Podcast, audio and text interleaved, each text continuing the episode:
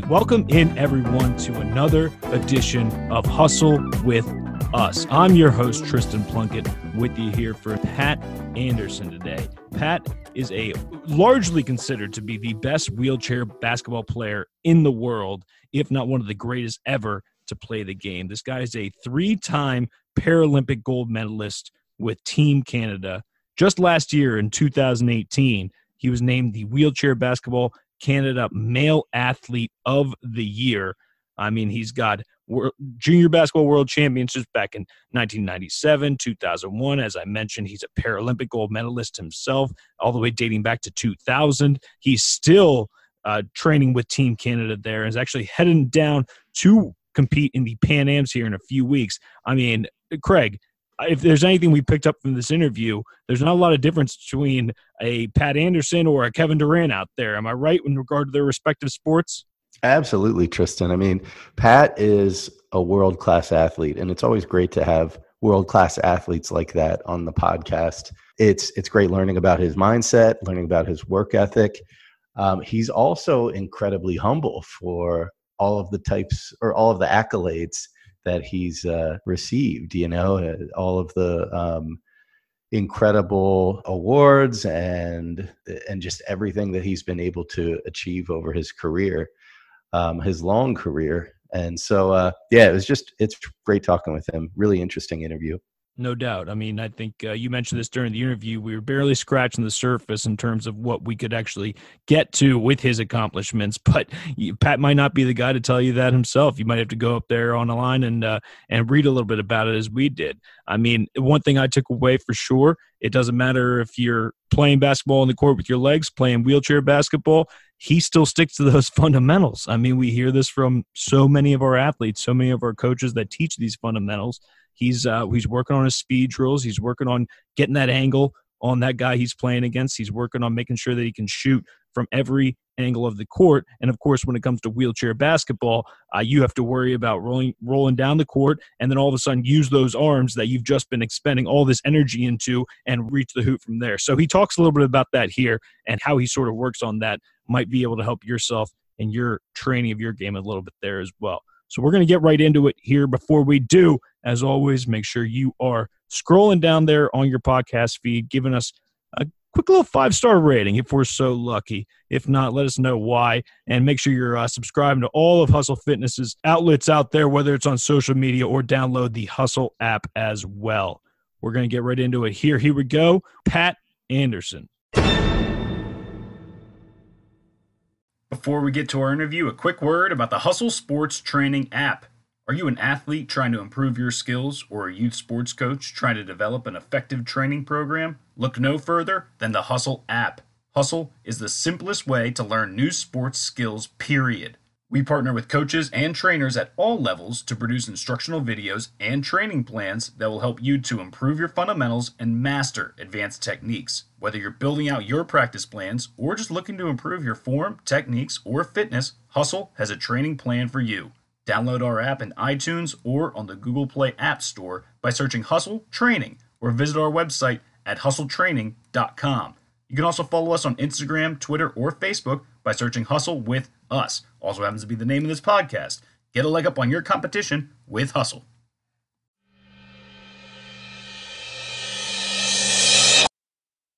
All right, welcome in everyone. We have with us on the line right now a very special guest. He's Patrick Anderson. He hails from Canada. He's a three-time Paralympic gold medalist with Team Canada playing wheelchair basketball there. Patrick, I got to say it's an honor to talk to you. How are you doing tonight? I'm doing well, thanks. Thanks for having me. Absolutely, appreciate you making the time, and, and glad we could glad we could work this out. I got to say, you know, we haven't spoke we haven't spoken to somebody of your caliber quite yet, and we uh, we were talking just peel back the curtain a little bit, talking a little bit about this pre-interview. We kind of want to get in the weeds here in terms of how you got to where you're at, and then also the sport of wheelchair basketball itself. So let's start there. So when we know um, just a little backstory, little little thing I read up on you, you were unfortunately in a very unfortunate accident at age nine that uh, restricted you to a wheelchair. And I want to know, as you're growing up, when did you start to pick up wheelchair basketball? Were you playing sports before, and that's how you got into it, or uh, what was the what was the process there? I was uh, a kid who loved every sport I could get my hands on. Um, so coming from Canada, certainly hockey was my my biggest love. Of course. But um, yeah, I would play anything. So you know, my accident happened. You know, there was a, a year or so there where I was really more at the mercy of people pushing me around and helping me get around and just healing. But you know, after about a year, I started to regain my independence and you know, uh, I had lost the ability to walk, but that was sort of secondary. You know, like walking is is boring. All uh, uh, you know, with all due respect, uh, it was the running and the climbing of trees and the skating. That was the big question. It was uh, it was really tough to kind of watch my friends play and run around, and um, you know, used to go watch them play hockey, and it just sort of tore me up. But I was one of the lucky ones to be introduced to wheelchair basketball just like a year after my accident. Um, mm-hmm and uh, I went to a wheelchair sports camp, and uh, they introduced us sort of in a token way to a few different sports, swimming, tennis, but it was a bunch of basketball players, and that's what we were there for. Got it. Uh, but didn't have to do much selling or persuading. I was just hooked. Uh, you know, it was just like um, such a free. I mean, I was maybe I guess I was going on 11 at the time, but um, I just couldn't believe that feeling of independence could be back. And and mind you, I could barely get the ball to the rim. You know, uh, I'm wheeling around in a sort of a glorified hospital chair, um, like an everyday chair that I wouldn't dream of playing basketball in now. But those things didn't matter. Just getting out there and wheeling around, having a ball in my hands was all it took for me to just kind of fall in love and realize like, oh, there is, you know, there's going to be a future for me. You know, and, you know, a way for me to to play sports because. I mean, when you're nine, I mean, a lot of kids I know anyway. In my case, it's certainly true. When I was nine, ten, eleven years old, that's what I needed to do. I love to play music, so I had to figure that part out too. But it's just like, how do I get back on the court or on the ice or something? So that was it. I played a little bit of sledge hockey for a while, but that sport, I don't know if you're familiar with it, but uh, incredible sport now. But at the time, in the early '90s, at least in my area, it was much more like a therapeutic rec kind of environment. And as soon as we started like raising the puck off the ice, you know, I was getting kind of looks from parents who were worried about their kids getting hurt. You know, it was sort of that environment and um, which I understand, but you know, um, I would go from that to wheelchair basketball practice, and guys are falling out of their chairs and laughing and throwing no look passes, and it was just a much more mature sport at that time, and so I uh, I uh, stopped playing sledge hockey, which is sort of too bad because I loved it so much, and um, it really evolved quickly after that into into sort of what it is now, which is as you know as dynamic a sport um, as wheelchair basketball is certainly, but you know, that was the timeline. That was the 90s, and I fell in love with basketball and didn't really look back.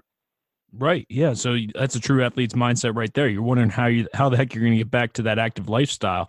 And uh, so you picked it up right around age 11 there. You were named to your first Canadian junior men's national team in 1997 and won the world won the world championships there by the way. Can I ask how old you were at that mm-hmm. point? I was um, 17.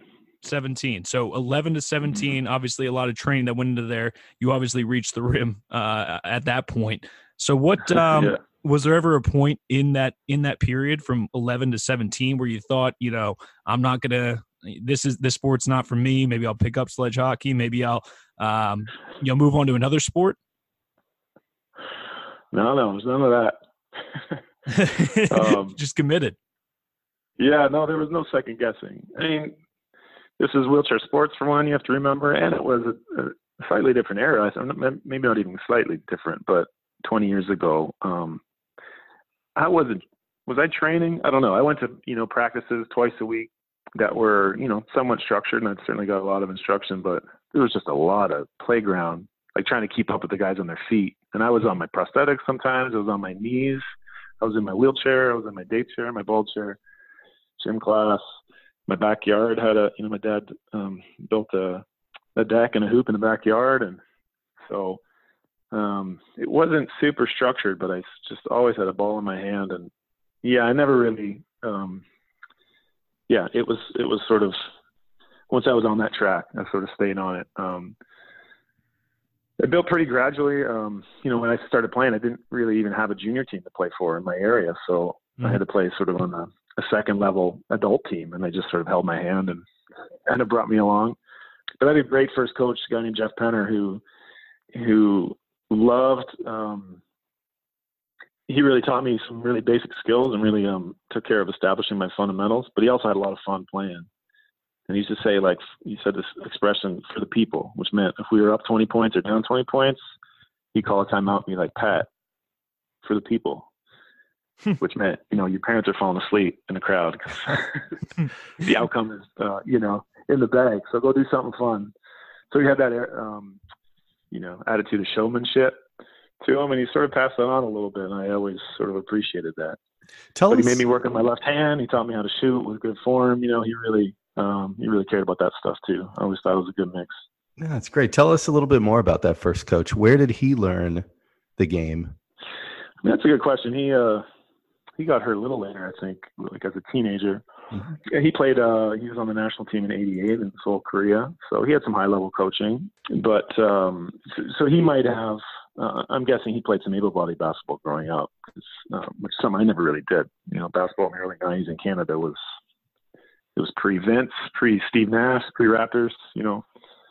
So as a little kid, anyway, I didn't really play much basketball, but you know, Jeff, uh, you know, that two-handed, I developed sort of a two-handed shot. I mentioned I couldn't get the ball to the hoop, you know, so I had to do any way I could, and he kind of let that go for a while, let me have fun, and sort of fall in love with the sport. But at one point, when I was maybe 12 or 13, he sat me under the hoop and he said, "Okay, I'm going to teach you how to shoot here with proper form, and when you can hit 10 in a row from here, I'm going to let you move back six inches.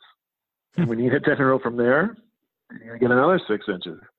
And uh, that was actually a pretty tough time. We, uh, I didn't appreciate that very much initially. And, um, you know, it took weeks, months for me to uh, start to get the hang of it. But I was really appreciated that because he put his neck on the line there in our relationship and was willing to deal with a little bit of pushback from me to, uh, you know, to build the foundation of my game. And that, you know, I wasn't going anywhere with that two-handed shot, as you guys can probably guess. You know, so when I talk to kids and stuff, I always bring that up because you know that's what our parents and coaches and teachers, you know, have the uh, unenviable task of doing is like being the bad guy, you know. But really, it's because they're trying to give us a gift, you know. Right. So, uh, yeah, he was super instrumental in a number of ways. Yeah. Yeah. So he, you picked him up early, obviously, in between that that uh, period from age 11 to 17. How long did he stick with you? I'm curious. Yeah, like basically all through grade school and high school. Okay. I mean, he had a mixed bag. I mean, the other thing he was great at, you know, wheelchair sports, you get a whole range of abilities. And so when he would see me getting bored at practice, he'd send me over to a side hoop and like go make 10 reverse left-handed layups and come back and join the drill. Like you really have to be nimble as a wheelchair basketball adaptive sport coach sometimes mm-hmm. to try to meet the different needs of your group, you know. You can't assume that 20 kids are going to walk in with the same you know, physical ability. So he would do stuff like that. Or another thing he did was there was a kid who could barely catch.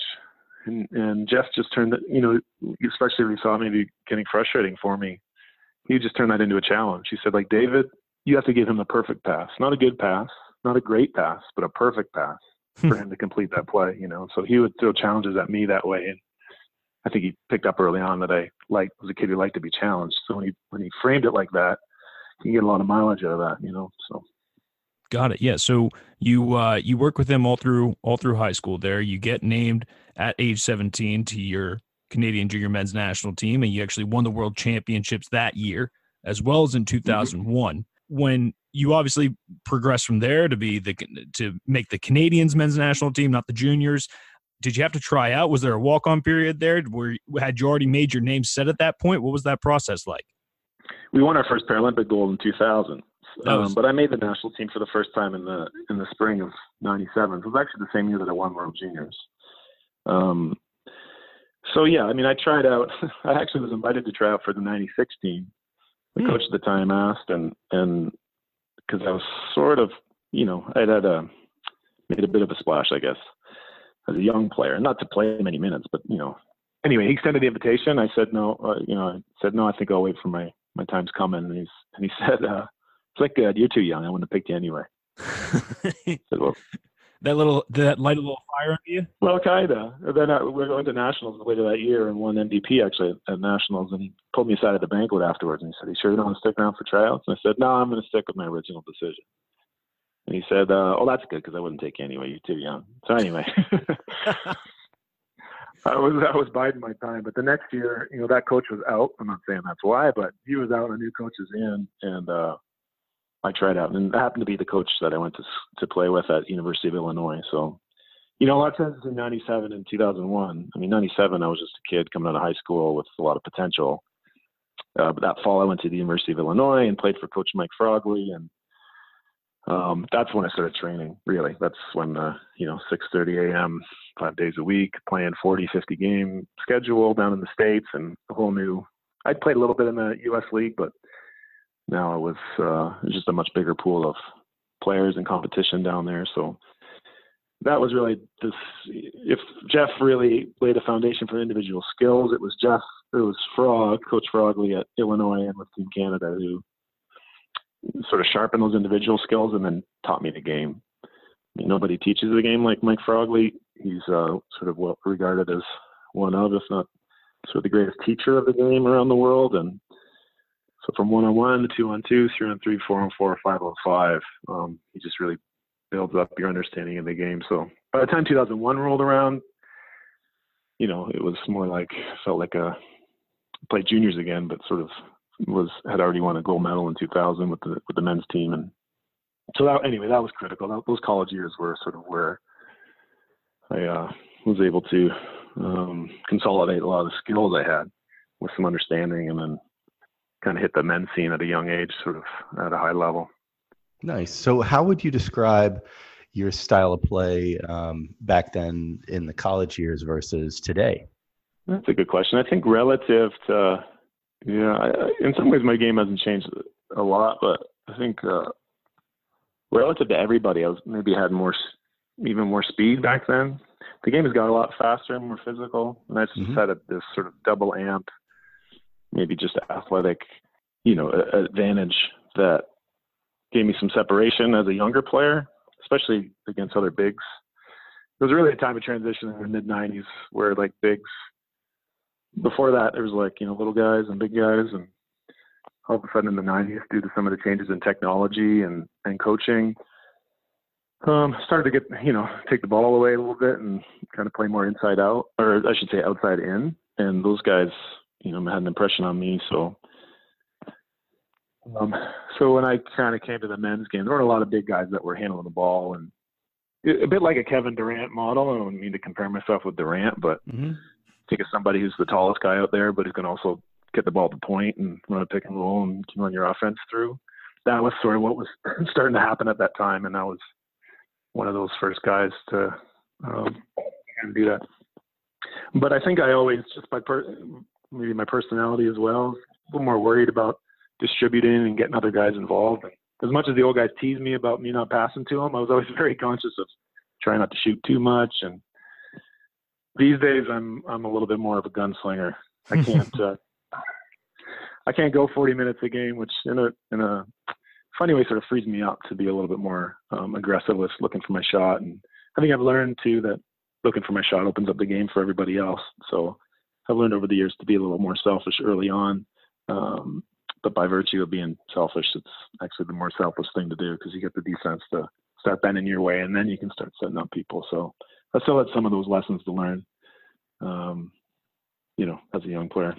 Well, I think you've you certainly earned your uh, earned your right at this point as that guns as that gunslinger uh, on on the team these days with your veteran status. So, well, I know Mike. I know Mike Dunn though. I saw you saw him on there.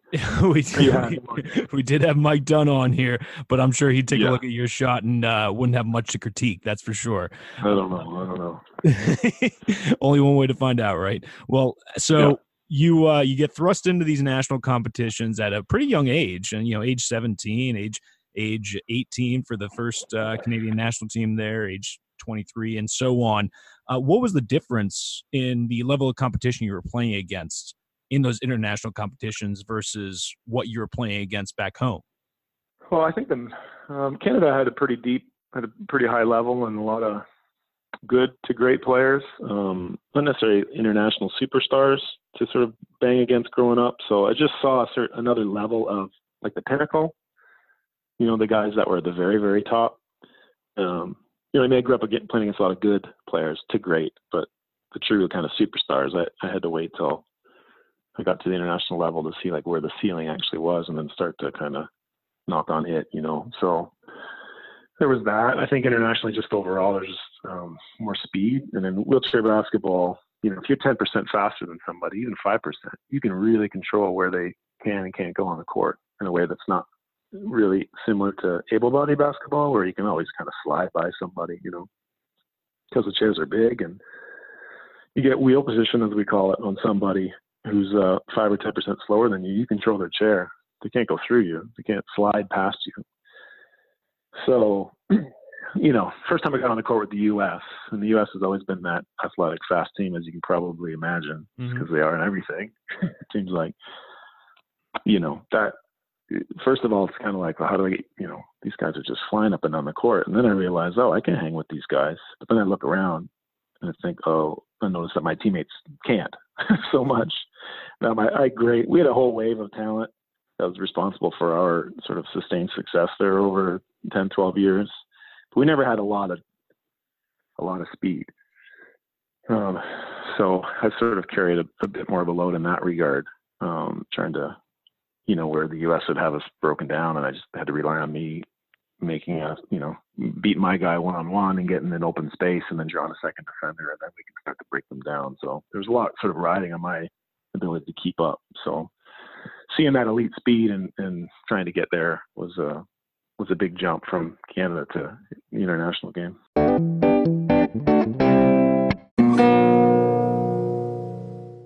Got it. So you talked about um, wheel position, and you know here at Hustle, we're all about uh, the drills that our athletes go through, that our coaches work through. Um, you know, can you tell us about a particular drill that you like to do to work on wheel position, wheel position, and overall speed? Um, I could tell you a drill that I do. I don't know if I could tell you one that I like to do, but um, sure.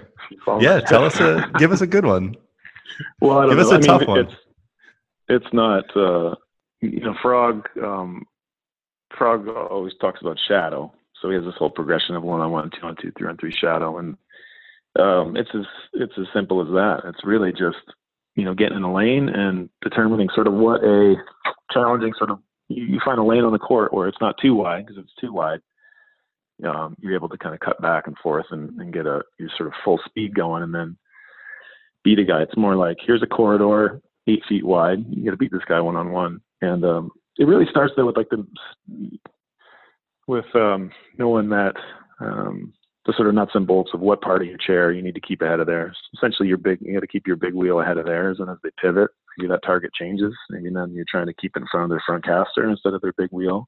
So there's some of that technical stuff, um, and then in um, yeah, and then you just go full court one on one and try to you know find somebody sort of match up with.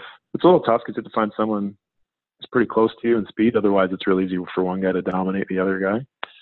Um, and then we sort of do similar things in the half court as well with less space to kind of get moving.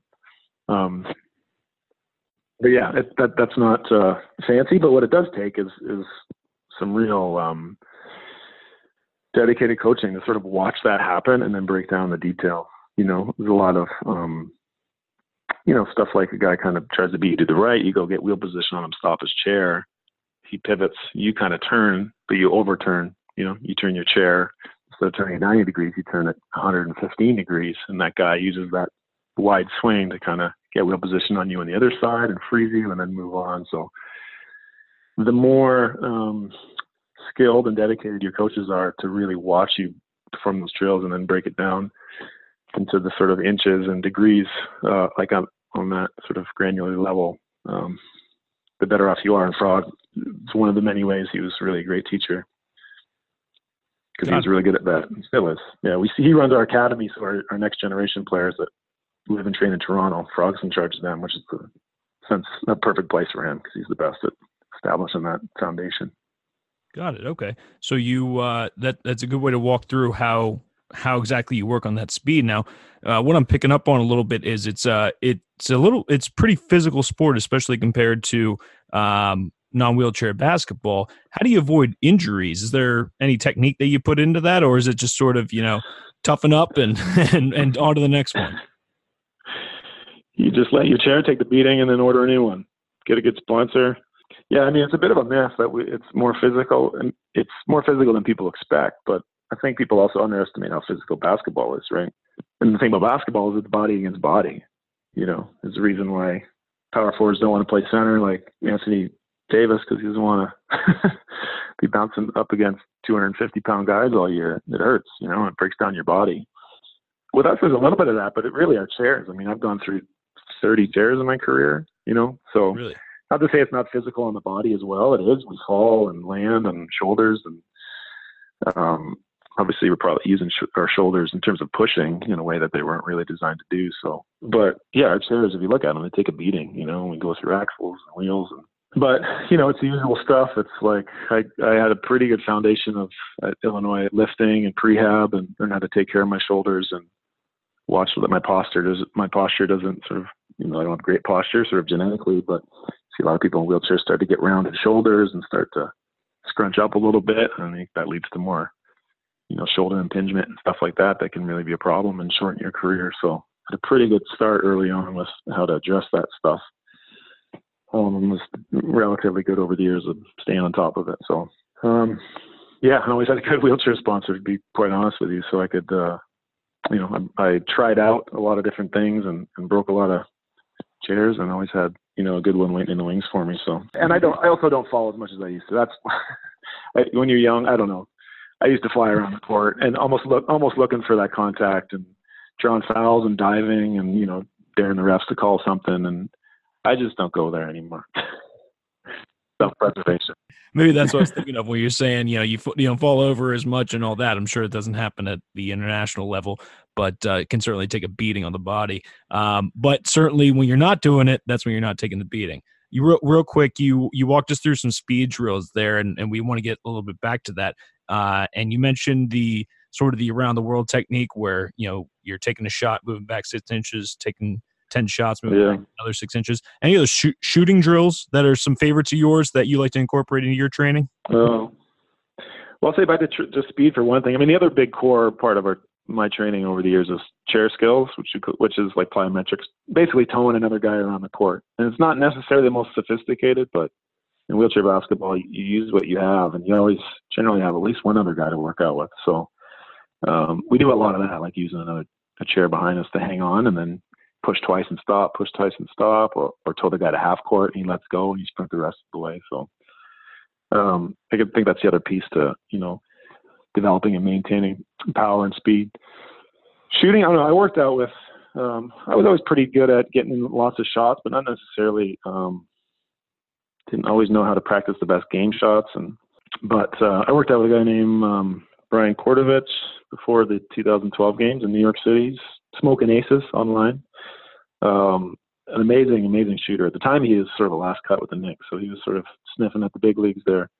And uh, you know, through working out with him before London, I really learned how to move from sort of volume shooting, sort of earlier on in the season, to really um, moving around the court and not grooving a shot from a certain spot, um, but sort of moving into space and finding my balance, and then catching a pass or taking it off the dribble. So, so sort of out of that, one of one of my base, um, most basic uh, go-to drills, especially as we get closer to competition, is um, I call it just fives, which is I start with a layup and then a post-up shot and then a jumper from 15 feet, and then I slow down for a half second, shoot a free throw, and up to the three-point line.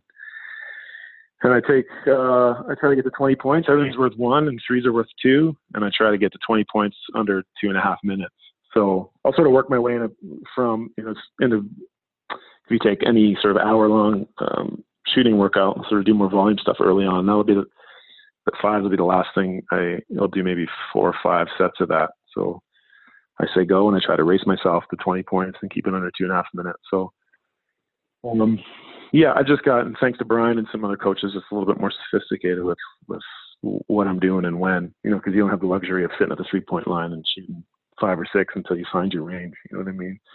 And wheelchair basketball, you know, is, you know, um, it's a little bit instructive to compare it to something like uh, biathlon because you know everything's going through our arms, you know, so we're just pushing, pushing, pushing, and then you got to pull up and shoot a jumper. Well, your arms are just burning, right? Or they're shaking because you're pushing so hard. So it's that ability to sort of slow down, focus, find the rim, um, deal with the fatigue. um, or avoid the fatigue if you get smarter, and maybe not um, burning so much any extra energy on, on some of those moves. So um, there's a little bit of that too. So let's let's transition a little bit. Um, you uh, you know you've had an incredibly storied career, and we're really only just scratching the surface of all the uh, the honors that you've gotten um, over the over the career. But you know, looking back, is there any anything in particular that you'd say that you were most proud of over the course of the career, um, getting to where you are right now? Yeah, that's a good question. I, I mean, a few of the our wins stand out. In 2012 was kind of special because, uh, well, back up. 2004 is one of them because you know we won in 2000. 2002 we lost uh, double overtime in the semis to the U.S. and really felt like we should have been. Um, we were the best. We felt like the best team there, and we didn't perform well. So going into 2004, we didn't want to just win. We wanted to sort of set a higher bar than that and sort of change the way the game was played. I mean, it sounds a little bit like high and mighty or whatever, but we set a really high bar and and uh, and achieved it. And there's something about that that really sticks out in my mind. That um, I think we really pushed the sport um, in a new direction, or uh, just to a, to a high level, and really kind of took that seriously. It's like, no, we're the best team in the world. It's not good enough to just get by, but we want to have sort of a statement win. So that was our statement win. But by 2012, you know, we had this sort of wave of talent that was getting old, and um, that one came with the most uh, just internal um, tensions, and you know, it was just uh, it was a tough time. There's some interpersonal stuff with some of the guys, and I don't know. In some ways, we are running on fumes a little bit, but the fact that we were able to sort of check our issues and egos and stuff um, to a great enough extent to prepare and to to go win in 2012. Something about that one that was sort of the least expected and just the rockiest road you know what I mean? Um, mm-hmm. And I look back on that, it's special for that reason. You know, some guys really, I don't know, um, had to deal with some frustrations, and and I think we all kind of came together when we had to, and you know, overcame that stuff. Absolutely, I love it. And That's... my wife, who just walked in the room, but she was there for the first time. there it is. yeah, you had to you had to sneak that one in there. That's that's key right there, Pat. All right, right. so uh, here at Hustle, you know, we're all about the technology and incorporating it into your training. Is there any technology that you uh, incorporate today that uh, you know you find particularly particularly useful? Jeez. Well, it's nothing genius, but uh, I mean, as a 39 year old, we uh, we watch that heart rate data pretty closely, and we have our own um, sort of math for for uh, translating heart rate data into how much work we're doing, and they kind of keep an eye on that and make sure that I'm not getting worn down more in our training environment than in playing than uh, when we're competing. So you know we've got a little more sophisticated in that regard. Um, I've discovered home court that home court app. Mm-hmm. You guys know that one? Steve Nash sure. is involved with it, and sure. that's a lot of fun. I yeah, I like the sort of accountability of like, well, someone's going to watch this, you know. So you know, I enjoy um, uh, yeah, that's a lot of fun. I like that. I haven't got into the sort of some of the shot mechanic feedback, like the arc and stuff like that. Although I played around with that stuff in the past, but that's an app I want to dig into a little bit more this, right. this coming year. Well, that's the next yeah. step. That's the next step right there. We've certainly heard the the uh, the home court app from other, some some of our other guests as well. Uh, well, Pat, yeah. we'll definitely appreciate your time here tonight. Uh, you know, you've you've fed us a ton of information here, and definitely want to digest it all and and really take it all back with us. And um, before we let you go, is there anywhere we can find you online, social media, website, all that? Let's hear it. Yeah, I have some fun on Instagram. So Patrick D Anderson. I, I try to throw up some stuff that I'm doing in the gym. But you know, Wheelchair Basketball Canada. That's that's our. Uh, you know, give them a follow, and uh, you can check out how we're doing with with our uh, qualification here. Hopefully uh, for Tokyo coming up in a few weeks, and then our road to Tokyo next year if we can qualify. So Wheelchair Basketball Canada, and then I'm Patrick D Anderson on Instagram there. Awesome. All right. Well, yeah. hopefully, you know, I know certainly our young athletes can take something away from this interview, uh, whether it's the determination, the grit that you uh, portray out there, or even some of the drills that you're even talking about. I'm sure we could take it to our own practices. So, uh, Pat, appreciate the time once again, and uh, we'll let you go here, and hopefully we can catch up with you shortly after the uh, the Pan Am's coming up here, right? Sounds great. Yeah, a couple weeks. Yeah. All right, here we go. We'll, we'll be keeping an eye out. Thanks again, Pat. All right. Thank you, guys. You betcha.